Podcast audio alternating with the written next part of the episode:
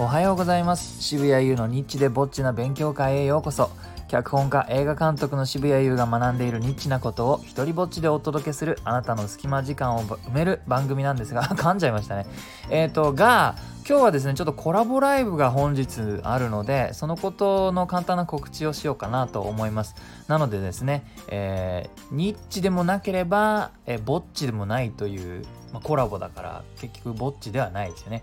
えー、はい。本日あのお昼の12時からえーと、別のチャンネル80歳まで働きたい一人企業の鈴木嫁さんのチャンネルでですねえっ、ー、とビズグラという趣旨のあのインタビューライブに出演することになりました、え、興味のある方よかったらその時でも、ま、アーカイブ残るのかな？ちょっとよく把握してないんですがやるので、えー、ぜひよかったら聞きに来てください。あのーこのね、えっと、ラジオで、スタイフでですね、こういう趣旨でコラボライブやりたいんですけど、誰かやりませんか？っていうふうに言ってて、それで、あの、僕もね、いつかコラボライブやってみたいと思ってたから、で思いつつも結構自分の放送をやるので手一杯でやり方とか調べるところまでいまいちこう気持ちがいってなかったんでね。これもう乗っかった方が学習が早いんじゃないかと思ってあの手を挙げました。であの先日あのお聞きするテーマみたいなのがちょっと送られてきましてであの本当2つだけで仕事を始めたきっかけっていうのとあとあの出来事がなかったら今の自分はなかったっていうのがあってこれ僕考えたことがなくてですねなのでまあ今から考えます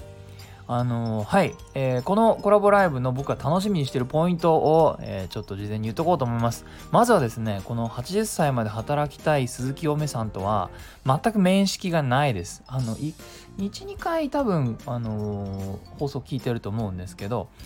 それ以上何にもないです。えなので、この会ったことがない人ってどれだけこう、蝶々箸というかね、えー、テニスのラリーみたいなことが行えるのかっていうのはあの楽しみでもあるし自分のそのトークの実力がね試されるのかなと思って楽しみです。えー、2つ目